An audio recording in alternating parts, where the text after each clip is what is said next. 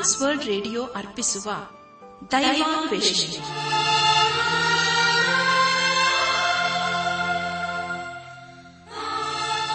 ನಮ್ಮ ದೈವಾನ್ವೇಷಣೆ ಕನ್ನಡ ಕಾರ್ಯಕ್ರಮವನ್ನು ಆಲಿಸಲು ಸಿದ್ಧರಾಗಿರುವ ನಮ್ಮ ನೆಚ್ಚಿನ ಶ್ರೋತೃ ಬಾಂಧವರಿಗೆ ಕ್ರಿಸ್ತೇಸುವಿನ ಹೆಸರಿನಲ್ಲಿ ಪ್ರೀತಿಯ ಸ್ವಾಗತ ಸುಸ್ವಾಗತ. ದೈವಾನ್ವೇಷಣೆ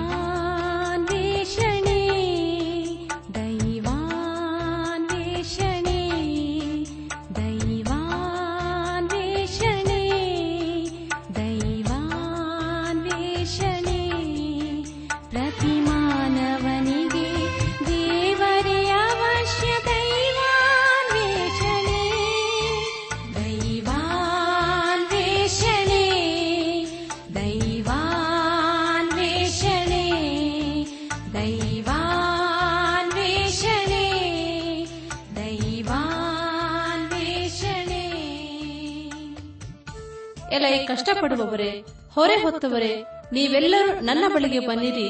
ನಾನು ನಿಮಗೆ ವಿಶ್ರಾಂತಿ ಕೊಡುತ್ತೇನೆ ಎಂದು ವಾಗ್ದಾನ ಮಾಡಿದ ಯೇಸುವಿನ ಸಂದೇಶ ಕೇಳಲು ಪ್ರೋತ್ಸಾಹಿಸುತ್ತೇವೆ. ಪ್ರಿಯರೇ, ದೈವಾನ್ವೇಷಣೆ ಕಾರ್ಯಕ್ರಮವನ್ನು ಆಲಿಸುವಾಗ ಹಲವಾರು ಪ್ರಶ್ನೆ, ಸಂದೇಹಗಳು ಮೂಡುವುದು ಸಹಜ. ಆದ್ದರಿಂದ ಕಾರ್ಯಕ್ರಮದ ಅಂತ್ಯದಲ್ಲಿ ಹೇಳುವ ವಿಳಾಸವನ್ನು ಸಂಪರ್ಕಿಸಬೇಕಾಗಿ ಕೋರುತ್ತೇವೆ. ನಮ್ಮ ಕಾರ್ಯಕ್ರಮವನ್ನು ಸಂಪೂರ್ಣವಾಗಿ ಆಲಿಸಿ ದೇವರ ವಾಕ್ಯದಲ್ಲಿ ಅಡಕವಾಗಿರುವ ಸತ್ಯಾಂಶಗಳನ್ನು ತಿಳಿದುಕೊಳ್ಳಿರಿ.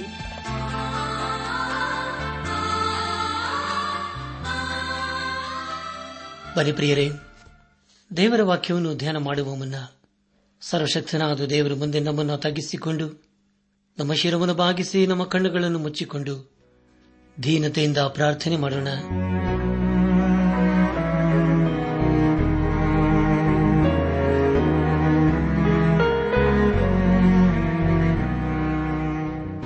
ಎಲ್ಲ ಆಶೀರ್ವಾದಗಳಿಗೂ ಮೂಲ ಕಾರಣನಾದ ನಮ್ಮ ರಕ್ಷಕನಲ್ಲಿ ತಂದೆಯಾದ ದೇವರೇ, ನಿನಗೆ ಸ್ತೋತ್ರ. ಈಗ ಕರ್ತನೆ, ನಮ್ಮ ಜೀವಿತದಲ್ಲಿ ನೀನು ಮಾಡಿದಂಥ ಮಹೋಪಕಾರಗಳನ್ನು ನೆನಪು ಮಾಡಿಕೊಂಡು ನಮ್ಮ ಹೃದಯ ಅಂತರಾಳದಿಂದ ನಿನಗೆ ಕೊಂಡಾಟ ಸಲ್ಲಿಸುತ್ತೇವೆ. ನೀನು ನಮ್ಮನ್ನು ಬೇಟೆಗಾರನ ಬಲೆಯಿಂದಲೂ ಮರಣಕರ ವ್ಯಾಧಿಗಳನ್ನು ತಪ್ಪಿಸಿದಂತಹ ದೇವಾದ ದೇವನ ದಿನ ಆಗಿರುವುದಕ್ಕಾಗಿ ಸ್ತೋತ್ರ ದೇವ.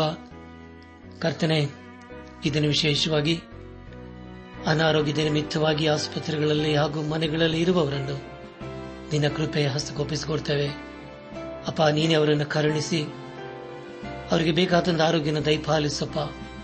ಅವರು ತೆಗೆದುಕೊಳ್ಳುವಂಥ ಔಷಧ ಆಹಾರಗಳ ಮೇಲೆ ನಿನ್ನ ಕೃಪೆಯನ್ನು ಸುರಿಸಿ, ಅವರಿಗೆ ಸ್ವಸ್ಥತೆಯನ್ನು ಕೊಡುವುದರ ಮೂಲಕ ದೇವ, ನಿನ್ನನ್ನು ನೀನು ಪ್ರಕಟ ಮಾಡಿಕೊಂಡು ನಿನ್ನನ್ನು ನೀನು ಮಹಿಮೆಪಡಿಸಿಕೋ ದೇವ. ಈಗ ಕರ್ತನೆ, ನಿನ್ನ ಜೀವಳ ವಾಕ್ಯವನ್ನು ಧ್ಯಾನ ಮಾಡುವ ನಮಗೆ ನಿನ್ನ ಆತ್ಮನ ಸಾವನ್ನು ಅನುಗ್ರಹಿಸು ನಾವೆಲ್ಲರೂ ನಿನಗಾಗಿ ಜೀವಿಸುತ್ತಾ ನಿನ್ನ ಆಶೀರ್ವಾದಕ್ಕೆ ಪಾತ್ರರಾಗಲು ದಯ ತೋರಿಸು. ಎಲ್ಲ ಮಹಿಮೆ ನಿನ್ನ ಮಾತ್ರ ಸಲ್ಲುವುದಾಗಲಿ, ನಮ್ಮ ಪ್ರಾರ್ಥನೆ ಸ್ತೋತ್ರಗಳನ್ನು ನಮ್ಮ ಒಡೆಯನು, ನಮ್ಮ ರಕ್ಷಕನು, ಲೋಕ ವಿಮೋಚಕನೂ ಆದ ಯೇಸು ಕ್ರಿಸ್ತನ ದಿವ್ಯ ನಾಮದಲ್ಲಿ ಸಮರ್ಪಿಸಿಕೊಳ್ಳುತ್ತೇವೆ ತಂದೆಯೇ. ಆಮೇನ್.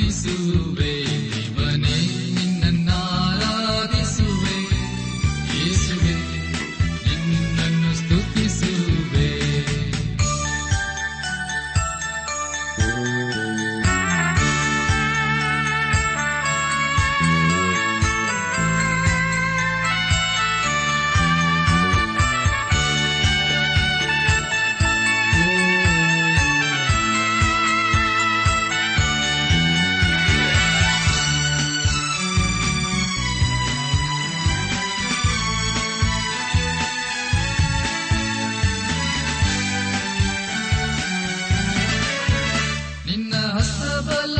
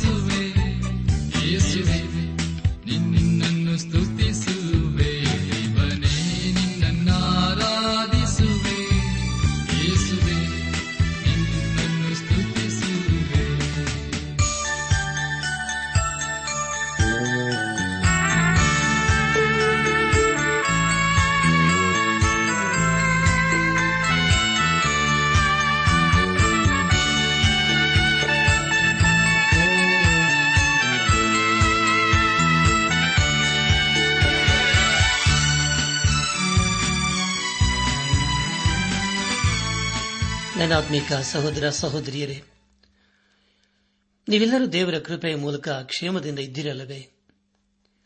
ನೀವು ಯಾವಾಗಲೂ ಸಂತೋಷ ಸಮಾಧಾನದಿಂದ ಇರಬೇಕೆಂಬುದೇ ನಮ್ಮ ಅನುದಿನದ ಪ್ರಾರ್ಥನೆಯಾಗಿದೆ. ಯಾರು ದೇವರ ವಾಕ್ಯಕ್ಕೆ ವಿಧೇಯರಾಗಿ ಬದ್ಧರಾಗಿ ಜೀವಿಸುತ್ತಾರೋ ಅಂತವರ ಜೀವಿತದಲ್ಲಿ ಆತನು ತನ್ನ ಉನ್ನತವಾದ ವಾಗ್ದಾನಗಳನ್ನು ನೆರವೇರಿಸುತ್ತಾನೆ. ಕಳೆದ ಕಾರ್ಯಕ್ರಮದಲ್ಲಿ ನಾವು ಸತ್ಯವೇದದಲ್ಲಿ ಇಪ್ಪತ್ತಾರನೇ ಪುಸ್ತಕವಾಗಿರುವ ಏಜ್ಕೇಲು ಬರೆದ ಪ್ರವಾದನೆ ಗ್ರಂಥದ ಇಪ್ಪತ್ತೆಂಟನೇ ಅಧ್ಯಾಯ ಹದಿನಾಲ್ಕರಿಂದ ಇಪ್ಪತ್ತೊಂಬತ್ತನೇ ಅಧ್ಯಾಯದ ಮೂವತ್ತನೇ ವಚನದವರೆಗೆ ಧ್ಯಾನ ಮಾಡಿಕೊಂಡು ಅದರ ಮೂಲಕ ನಮ್ಮ ನಿಜ ಜೀವಿತಕ್ಕೆ ಬೇಕಾದ ಅನೇಕ ಆತ್ಮಿಕ ಪಾಠಗಳನ್ನು ಕಲಿತುಕೊಂಡು ಅನೇಕ ರೀತಿಯಲ್ಲಿ ಆಶೀರ್ವಿಸಲ್ಪಟ್ಟಿದ್ದೇವೆ. ಇದೆಲ್ಲ ದೇವರ ಮಹಾಕೃಪೆಯಾಗಿದೆ ದೇವರಿಗೆ ಮಹಿಮೆಯುಂಟಾಗಲಿ. ಧ್ಯಾನ ಮಾಡಿದಂತಹ ವಿಷಯಗಳನ್ನು ಈಗ ನೆನಪು ಮಾಡಿಕೊಂಡು ಮುಂದಿನ ಭೇದ ಭಾಗಕ್ಕೆ ಸಾಗೋಣ.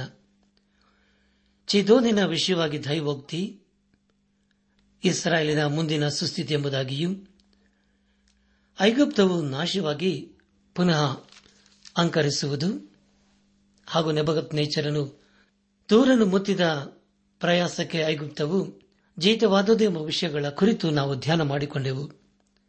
ಧ್ಯಾನ ಮಾಡಿದಂಥ ಎಲ್ಲ ಹಂತಗಳಲ್ಲಿ ದೇವಾದಿದೇವನೇ ನಮ್ಮ ನಡೆಸಿದನು ದೇವರಿಗೆ ಮಹಿಮೆಯುಂಟಾಗಲಿ. ಇಂದು ನಾವು ಯಜ್ಗೇಲ್ ಪ್ರವಾದನೆ ಗ್ರಂಥದ ಮೂವತ್ತನೇ ಅಧ್ಯಾಯ ಒಂದರಿಂದ ಮೂವತ್ತೊಂದನೇ ಅಧ್ಯಾಯದ ಹದಿನೆಂಟನೇ ವಚನದವರೆಗೆ ಧ್ಯಾನ ಮಾಡಿಕೊಳ್ಳೋಣ. ಪ್ರಿಯರೇ, ಈ ವಚನಗಳಲ್ಲಿ ಬರೆಯಲ್ಪಟ್ಟಿರುವಂತಹ ಮುಖ್ಯ ವಿಷಯಗಳು ಐಗುಪ್ತವು ನೆಬಗದ್ ನೇಚರಿಂದ ಹಾಳಾಗುವುದೆಂಬುದಾಗಿಯೂ, ಐಗುಪ್ತ ದೊಡೆಯನೆಂಬ ದೊಡ್ಡ ಮರದ ಸ್ತಂಭವು ಎಂಬುದಾಗಿ. ಪ್ರಿಯರೇ, ಮುಂದೆ ಮುಂದೆ ನಾವು ಧ್ಯಾನ ಮಾಡುವಂತಹ ಎಲ್ಲ ಹಂತಗಳಲ್ಲಿ ದೇವರನ್ನು ಆಶ್ರಯಿಸಿಕೊಂಡು ಮುಂದೆ ಮುಂದೆ ಸಾಗೋಣ. ಎಚ್ ಕೆಲ ಪ್ರವಾದನೆ ಗ್ರಂಥದ ಮೂವತ್ತನೇ ಅಧ್ಯಾಯದಲ್ಲಿ ಐಗುಪ್ತ ದೇಶದ ಕುರಿತು ಹೇಳುವ ಶೋಕ ಗೀತೆಯ ಕುರಿತು ತಿಳಿಕೊಳ್ಳುತ್ತೇವೆ.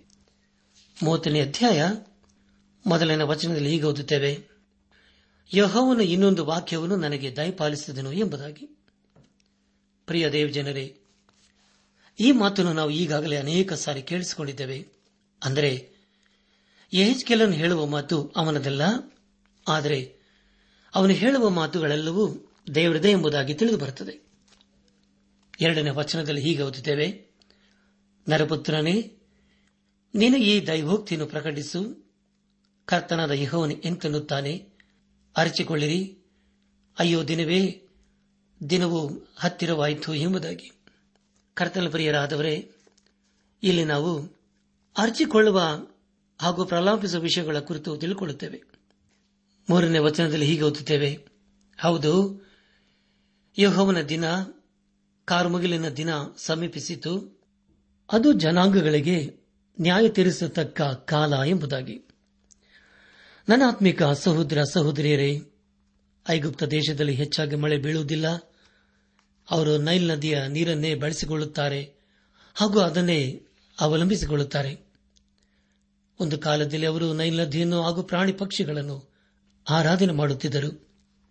ಮೂವತ್ತನೇ ಅಧ್ಯಾಯ ನಾಲ್ಕನೇ ವಚನವನ್ನು ಓದುವಾಗ, ಖಡ್ಗವು ಐಗುಪ್ತದ ಮೇಲೆ ಬೀಳುವುದು, ಅಲ್ಲಿನ ಪ್ರಜೆಗಳು ಹತರಾಗಲು ಕೋಶಿನಲ್ಲಿಯೂ ಸಂಕಟ ಉಂಟಾಗುವುದು ಐಗುಪ್ತದ ಲಕ್ಷೋಪಲಕ್ಷ ಪ್ರಜೆಯು ಒಯ್ಯಲ್ಪಡುವುದು ಅದರ ಅಸ್ಥಿವಾರವು ಹಾಳಾಗುವುದು ಎಂಬುದಾಗಿ.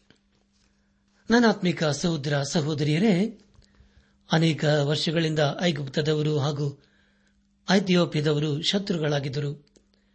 ಆದರೆ ಈಗ ಅವರಿಬ್ಬರ ಮಧ್ಯದಲ್ಲಿ ಒಂದು ಸಂಧಾನ ಏರ್ಪಟ್ಟಿದೆ. ನಮ್ಮ ಧ್ಯಾನವನ್ನು ಮುಂದುವರೆಸಿ. ಯಹೆಚ್ಗಲ್ ಪ್ರವಾದನೆ ಗ್ರಂಥ ಮೂವತ್ತನೇ ಅಧ್ಯಾಯ ಐದನೇ ವಚನವನ್ನು ಓದುವಾಗ ಖುಷ್ಯರು ಪೂಟ್ಯರು, ಲೂದ್ಯರು ಬಗೆ ಬಗೆಯ ಸಕಲ ವಿದೇಶಿಯರು, ಕೋಬ್ಯರು, ಮಿತ್ರ ರಾಜ್ಯದವರು, ಇವರೆಲ್ಲ ಐಗುಪ್ತರೊಂದಿಗೆ ಖಡ್ಗದಿಂದ ಹತರಾಗುವರು ಎಂಬುದಾಗಿ. ಪ್ರಿಯ ದೇವ ಜನರೇ, ಐಗುಪ್ತ ಹಾಗೂ ಐಥಿಯೋಪಿಯದವರ ಮಧ್ಯದಲ್ಲಿ ಸಂಧಾನ ಏರ್ಪಟ್ಟರೂ ಇದೆಲ್ಲವೂ ಅರಸನಾದ ನೆಬಕದ್ನೇಚರನ ಸೂಚನೆಯಾಗಿದೆ. ಅಂದಿನ ಕಾಲದಲ್ಲಿ ಅರಸನಾದ ನೆಬಕತ್ ನೇಚರನೇ ಲೋಕದ ಅರಸನಾಗಿದ್ದನು. ಅವನ ಆಧಿಪತ್ಯದ ಕುರಿತು ದಾನಿಯಲ ಪ್ರವಾದನ ಗ್ರಂಥದ ಎರಡನೇ ಅಧ್ಯಾಯದಲ್ಲಿ ನಾವು ಓದುತ್ತೇವೆ. ದಯಮಾಡಿ ಸಮಯ ಮಾಡಿಕೊಂಡು ದಾನಿಯಲ ಪ್ರವಾದನ ಗ್ರಂಥದ ಎರಡನೇ ಅಧ್ಯಾಯವನ್ನು ಓದಿಕೊಳ್ಳಬೇಕೆಂಬುದಾಗಿ ನಿಮ್ಮನ್ನು ನಾನು ಪ್ರೀತಿಯಿಂದ ಕೇಳಿಕೊಳ್ಳುತ್ತೇನೆ.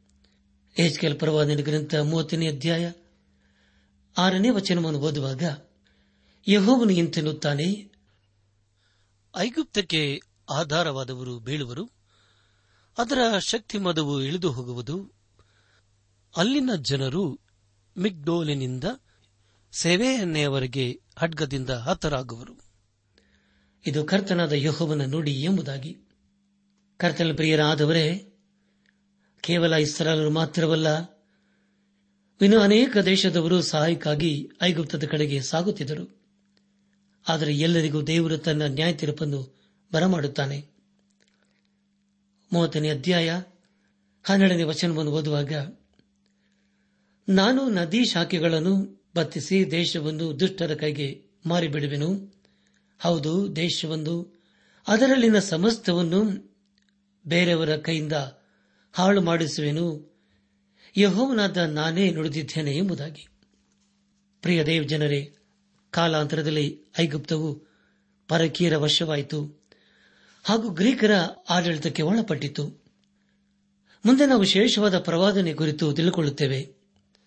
ನೋಫಿನ ಎಂಬ ಸ್ಥಳವು ಒಂದು ಕಾಲದಲ್ಲಿ ಐಶ್ವರ್ಯಕ್ಕೂ ಹಾಗೂ ದೇವರ ಪಡುವ ಆರಾಧನೆಗೂ ಹೆಸರುವಾಸಿಯಾಗಿತ್ತು. ಆದುದರಿಂದ ಇಲ್ಲಿ ದೇವರು ಹೇಳುವುದೇನೆಂದರೆ, ನಾನದೆಲ್ಲವನ್ನು ಹಾಳು ಮಾಡುತ್ತೇನೆ ಎಂಬುದಾಗಿ.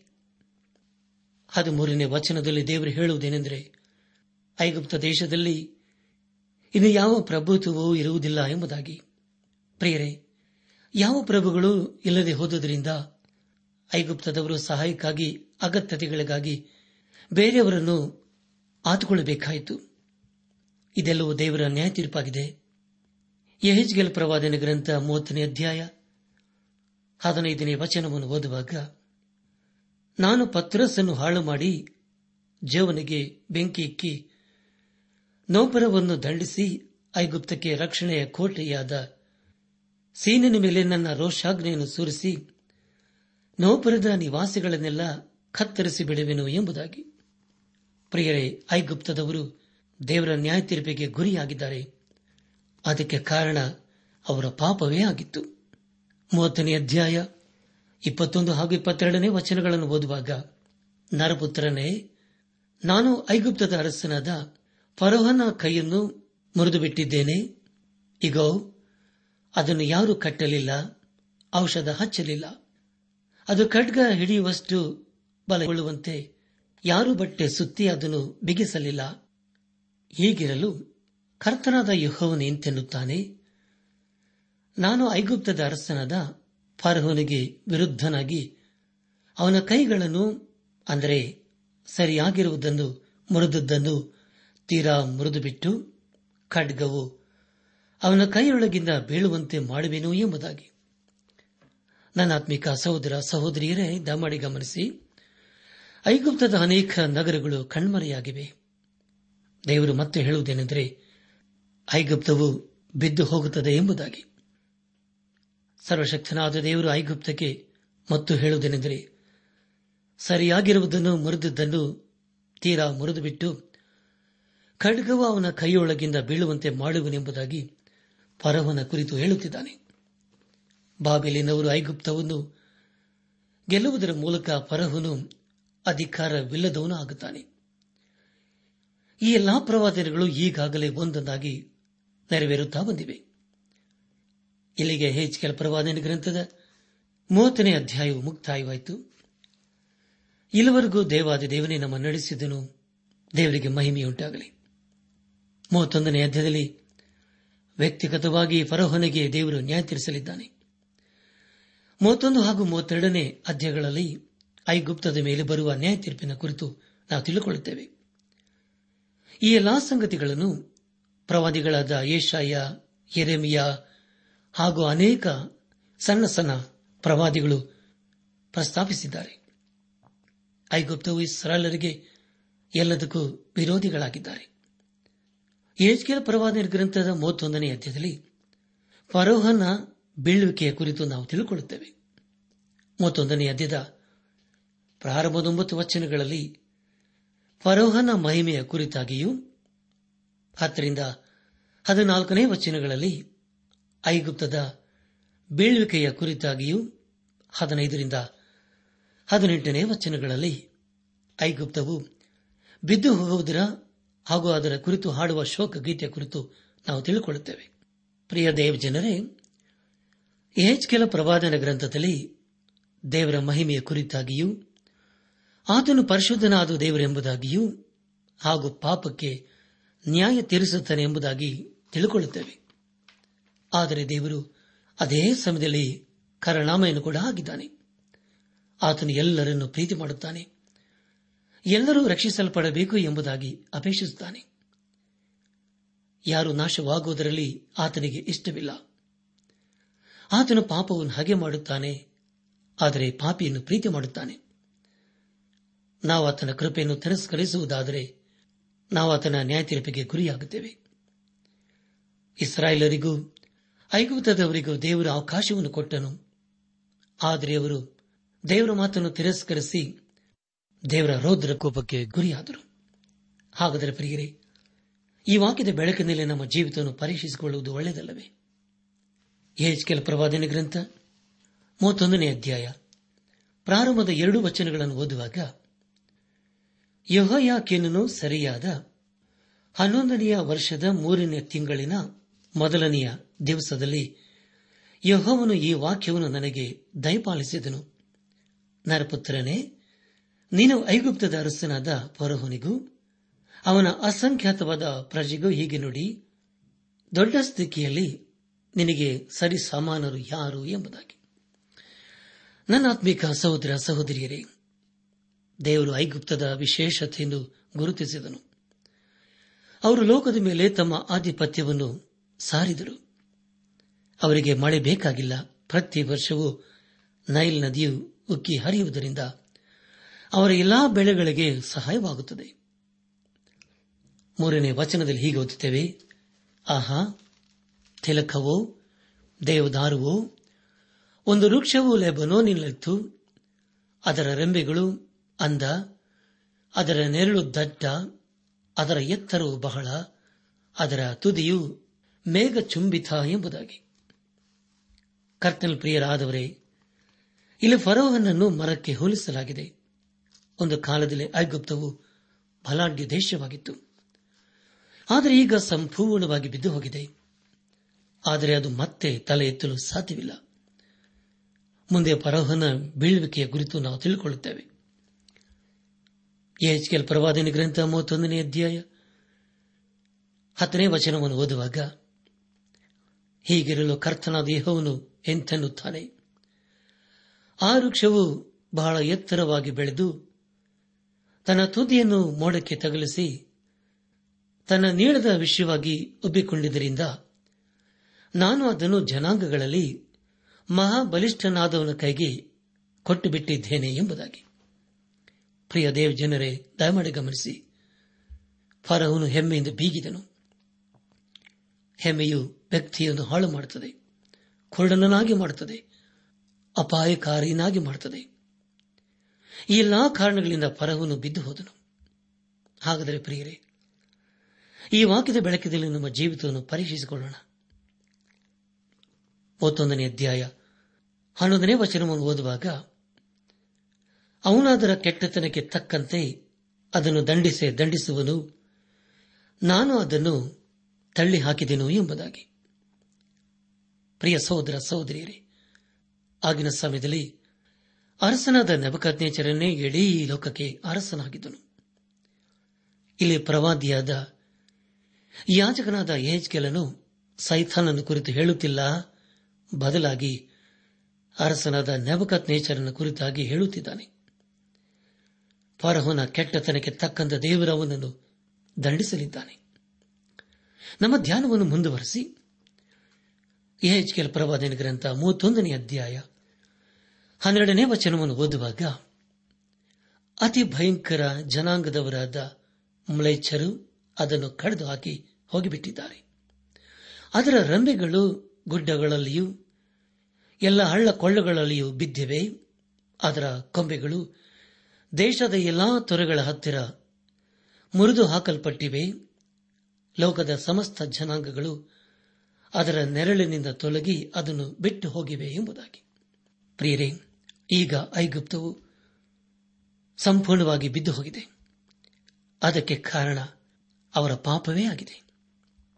ಪ್ರೇರೆ ಈಗ ನಾವು ಬಹು ಪ್ರಾಮುಖ್ಯವಾದಂತಹ ವೇದ ಭಾಗಕ್ಕೆ ಬಂದಿದ್ದೇವೆ. ಹೆಚ್ಕೆಲ್ ಪ್ರವಾದನ ಗ್ರಂಥ ಮೂವತ್ತೊಂದನೇ ಅಧ್ಯಾಯ ಹದಿನೈದನೇ ವಚನ. ಕರ್ತನಾದ ಯಹೋನ್ ಇಂತನ್ನುತ್ತಾನೆ. ಆ ವೃಕ್ಷವು ಪಾತಾಳಕ್ಕೆ ಇಳಿದು ಹೋದ ದಿನದಲ್ಲಿ ನಾನು ದುಃಖದ ಚಿಹ್ನೆಗಳನ್ನು ಏರ್ಪಡಿಸಿದನು ಅದರ ವಿಯೋಗಕ್ಕಾಗಿ ನಾನು ಮಹಾನದಿಯನ್ನು ಮರೆಮಾಡಿ ನದಿಯ ಶಾಖೆಗಳನ್ನು ತಡೆದು ಬಿಟ್ಟೆನು ಜಲಪ್ರವಾಹವು ನಿಂತು ಹೋಯಿತು. ಅದಕ್ಕಾಗಿ ಲೆಬನನ್ನು ಗೋಳಿಡುವಂತೆ ಮಾಡಿದೆನು. ಭೂಮಿಯ ಸಕಲ ವೃಕ್ಷಗಳು ಆ ದುಃಖಕ್ಕೆ ಮೂರ್ಛೆ ಹೋದವು ಎಂಬುದಾಗಿ. ಪ್ರಿಯರೇ, ಇಲ್ಲಿ ನಾವು ಪಾತಾಳಕ್ಕೆ ಎಂಬುದಾಗಿ ಓದಿಕೊಂಡಿದ್ದೇವೆ. ಈ ವಚನವು ಪ್ರತ್ಯೇಕವಾಗಿ ಅರಸನಾದ ಫರಹನಿಗೆ ಅನ್ವಯವಾಗುತ್ತದೆ. ಅವನ ಯುದ್ಧದಲ್ಲಿ ಸೋತು ಸತ್ತು ಹೋಗುತ್ತಾನೆ ಆತ್ಮವು ಪಾತಾಳಕ್ಕೆ ಇಳಿದು ಹೋಗುತ್ತದೆ ಅರಸನಾದ ಸೊಲೋಮನನು ಪ್ರಸಂಗಿ, ಹನ್ನೆರಡು, ಏಳರಲ್ಲಿ ಹೀಗೆ ಬರೆಯುತ್ತಾನೆ, ಮಣ್ಣು ಭೂಮಿಗೆ ಸೇರಿ ಇದ್ದ ಹಾಗಾಗುವುದು, ಆತ್ಮವು ತನ್ನನ್ನು ದಯಪಾಲಿಸಿದ ದೇವರ ಬಳಿಗೆ ಸೇರುವುದು ಎಂಬುದಾಗಿ.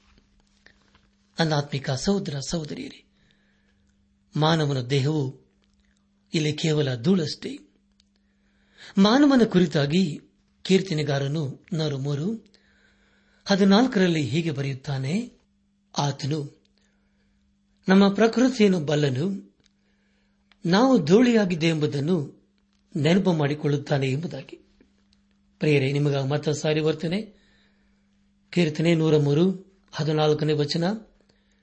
ಆತನು ನಮ್ಮ ಪ್ರಕೃತಿಯನ್ನು ಬಲ್ಲನು ನಾವು ಧೂಳಿಯಾಗಿದ್ದೆ ಎಂಬುದನ್ನು ನೆನಪು ಮಾಡಿಕೊಳ್ಳುತ್ತಾನೆ ಎಂಬುದಾಗಿ.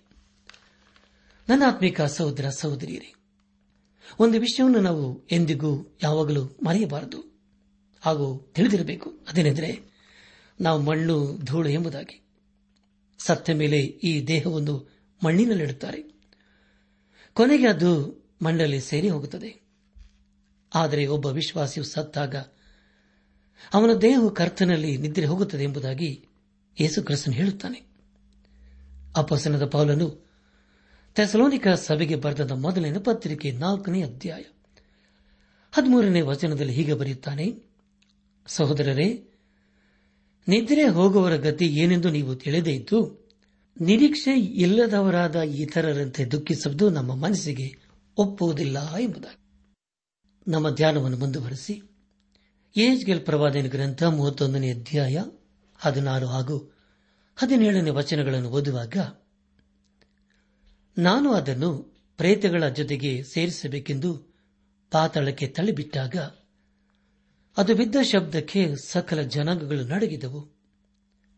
ಮತ್ತು ಪೂರ್ವಕಾಲದಲ್ಲಿ ಅಧೋಲೋಕದ ಪಾಲಾದ ಏ ದೇನಿನ ಎಲ್ಲಾ ಮರಗಳು, ಲೆಬನೋನಿನ ಉತ್ತಮೋತ್ತಮ ವೃಕ್ಷಗಳು, ಅಂತೂ ನೀರಾವರಿಯ ಸಕಲ ವನ ಸ್ಪತಿಗಳು ಅಲ್ಲಿ ಸಂತೈಸಿಕೊಂಡವು. ಇದಲ್ಲದೆ ಅದಕ್ಕೆ ತೋಳಬಲವಾಗಿ ಜನಾಂಗಗಳ ಮಧ್ಯದಲ್ಲಿ ಅದರ ನೆರಳನ್ನು ಆಸರಿಸಿದವರು. ಅವರೊಂದಿಗೆ ಪಾತಾಳಕ್ಕೆ ಇಳಿದು ಖಡ್ಗಹಾತರ ಜೊತೆಗೆ ಸೇರಿದರು ಎಂಬುದಾಗಿ. ಪ್ರಿಯ ದೇವ್ ಜನರೇ ಇಲ್ಲಿ ತಿಳಿಸುವಂತ ಮರವು ಅರಸನಾದ ಫರಹವನಿಗೆ ಹೋಲಿಕೆಯಾಗಿದೆ. ಈಗ ಫರವನು ಸಂಪೂರ್ಣವಾಗಿ ನಾಶವಾಗಿದ್ದಾನೆ. ಕೊನೆಯದಾಗಿ ಎಚ್ಕೆಲ್ ಪ್ರವಾದನ ಗ್ರಂಥ ಮೂವತ್ತೊಂದನೇ ಅಧ್ಯಾಯ ಹದಿನೆಂಟನೇ ವಚನವನ್ನು ಓದುವಾಗ, ಇಂಥ ವೈಭವದಿಂದಲೂ ಮಹಿಮೆಯಿಂದಲೂ ಕೂಡಿದ ನೀನು ಏಧೇನಿನ ವೃಕ್ಷಗಳಲ್ಲಿ ಯಾವುದಕ್ಕಿಂತ ಕಡಿಮೆ? ಆದರೂ ನೀನು ಏಧೇನಿನ ವೃಕ್ಷಗಳೊಂದಿಗೆ ಅಧೋಲುಕಕ್ಕೆ ತಳ್ಳಲ್ಪಟ್ಟು ಸುನ್ನತಿಹೀನರ ನಡುವೆ ಖಡ್ಗ ಹತ್ತರ ಸಂಗಡ ಹೊರಗೆ ಹೋಗಿವೆ. ಫಾರಹೋನು, ಅವನ ಎಲ್ಲಾ ಪ್ರಜೆಗಳು ಇದೇ ಗತಿಯನ್ನು ಹೊಂದುವರು ಎಂಬುದು ಕರ್ತನಾದ ಯೋಹೋವನ ನುಡಿ ಎಂಬುದಾಗಿ. ನನ್ನಾತ್ಮಿಕ ಸಹೋದರ ಸಹೋದರಿಯರೇ, ಯೇಸು ಕ್ರಿಸ್ತನನ್ನು ತಿರಸ್ಕರಿಸುವುದೇ ಪಾಪವಾಗಿದೆ. ಇದರ ಮೂಲಕ ಅವರು ದೇವರ ನ್ಯಾಯತಿರ್ಬೆಗೆ ಗುರಿಯಾಗುತ್ತಾರೆ ಯೇಸು ಕ್ರಿಸ್ತನನ್ನು ತಿರಸ್ಕರಿಸಿದವರು ಪಾತಾಳಕ್ಕೆ ಸೇರಿ ಹೋಗುತ್ತಾರೆ ಒಂದು ದಿನ ನಾವು ಯೇಸು ಕ್ರಿಸ್ತನ ಮುಂದೆ ನಿಲ್ಲಬೇಕಲ್ಲವೇ? ಆಗ ನಮ್ಮ ಸ್ಥಿತಿ ಏನು ಎಂಬುದಾಗಿ ಪಟ್ಟ ಬಯಲಾಗುತ್ತದೆ ಆದುದರಿಂದ ಪ್ರಿಯ ದೇವ ಜನರೇ ಜೀವವಿರುವಾಗಲೇ ನಾವು ದೇವರಿಗೆ ವಿಧೇಯರಾಗಿ ಜೀವಿಸುವುದನ್ನು ಕಲಿತುಕೊಂಡು ಆತನ ಮಾರ್ಗದಲ್ಲಿ ನಾವು ಜೀವಿಸುತ್ತಾ ಆತನ ಆಶೀರ್ವಾದಕ್ಕೆ ನಾವು ಪಾತ್ರರಾಗೋಣ. ಈ ಸಂದೇಶವನ್ನು ಆಲಿಸುತ್ತಿರುವ ನನ್ನ ಆತ್ಮೀಕ ಸಹೋದರ ಸಹೋದರಿಯರೇ, ದೇವರ ವಾಕ್ಯವನ್ನು ಕೇಳಿಸಿಕೊಂಡಿದ್ದೇವೆ. ಅದಕ್ಕೆ ನಮ್ಮ ಪ್ರತಿಕ್ರಿಯೆ ಏನಾಗಿದೆ? ಇಂದು ನಾವು ದೇವರ ಸ್ವರಕ್ಕೆ ಕಿವಿಗೊಟ್ಟು, ಆತನ ಜೀವಳ ವಾಕ್ಯಕ್ಕೆ ವಿಧೇಯರಾಗಿ, ಬದ್ಧರಾಗಿ, ಅಧೀನರಾಗಿ ಜೀವಿಸುವುದಾದರೆ, ಆತನ ಆಶೀರ್ವಾದಕ್ಕೆ ಪಾತ್ರರಾಗುತ್ತೇವೆ, ಹಾಗೂ ಆತನೊಂದಿಗೆ ನಾವು ಸದಾ ಜೀವಿಸುತ್ತೇವೆ. ಆದುದರಿಂದ ಜೀವವಿರುವಾಗಲೇ ಜೀವ ಸ್ವರೂಪನಾದ ದೇವರಿಗೆ ನಮ್ಮ ಜೀವಿತ ಸಮರ್ಪಿಸಿಕೊಂಡು, ಆತನ ಜೀವ ಮಾರ್ಗದಲ್ಲಿ ನಾವು ನಡೆಯುತ್ತಾ, ಆತನ ಆಶೀರ್ವಾದಕ್ಕೆ ಪಾತ್ರರಾಗೋಣ. ಹಾಗಾಗುವಂತೆ ತಂದೆಯಾದ ದೇವರು ಯೇಸು ಕ್ರಿಸ್ತನ ಮೂಲಕ ನಮ್ಮೆಲ್ಲರನ್ನು ಆಶೀರ್ವದಿಸಿ ನಡೆಸಲಿ. ಪ್ರಿಯರೇ, ನಿಮಗೆ ಪ್ರಾರ್ಥನೆಯ ಅವಶ್ಯಕತೆ ಇದ್ದರೆ, ನಿಮ್ಮಲ್ಲಿ ಏನಾದರೂ ಸಂದೇಹ ಅಥವಾ ಸಲಹೆಗಳಿದ್ದರೆ, ದಯಮಾಡಿ ದೂರವಾಣಿಯ ಕರೆ ಮೂಲಕ ನಮಗೆ ತಿಳಿಸಿರಿ. ನಮ್ಮ ಮೊಬೈಲ್ ದೂರವಾಣಿ ಸಂಖ್ಯೆ ಒಂಬತ್ತು ಎಂಟು ನಾಲ್ಕು ಐದು ಆರು ಒಂದು ಆರು ನಾಲ್ಕು, ಒಂದು, ಎರಡು.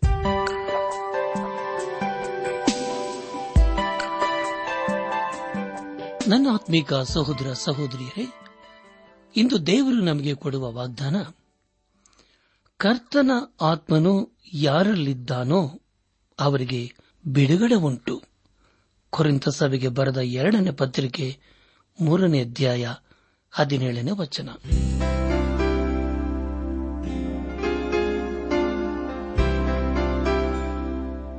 ಪ್ರಿಯರೇ, ಇದುವರೆಗೂ ಆಲಿಸಿದ ದೈವಾನ್ವೇಷಣೆ ಕಾರ್ಯಕ್ರಮವು ನಿಮ್ಮ ಮನಸ್ಸಿಗೆ ಸಮಾಧಾನ, ಸಂತೋಷ ನೀಡಿದೆ ಎಂದು ನಾವು ನಂಬುತ್ತೇವೆ. ನಮ್ಮೆಲ್ಲರ ಸೃಷ್ಟಿಕರ್ತನಾದ ಏಸು ನಮ್ಮೊಂದಿಗೆ ಸದಾ ಇರುವಾತನಾಗಿದ್ದಾನೆ. ನಿಮ್ಮ ಚಿಂತೆ, ದುಃಖ, ಕಾಯಿಲೆ, ಕಷ್ಟಗಳ ಪರಿಹಾರಕ್ಕಾಗಿ ಆತನ ಹೆಸರಿನಲ್ಲಿ ಪ್ರಾರ್ಥಿಸಿರಿ. ನೀವು ನಮ್ಮ ವಿಳಾಸಕ್ಕೆ ಸಂಪರ್ಕಿಸುವುದಾದರೆ ನಾವು ನಿಮಗಾಗಿ ಪ್ರಾರ್ಥಿಸುತ್ತೇವೆ ಹಾಗೂ ಉತ್ತರಿಸುತ್ತೇವೆ.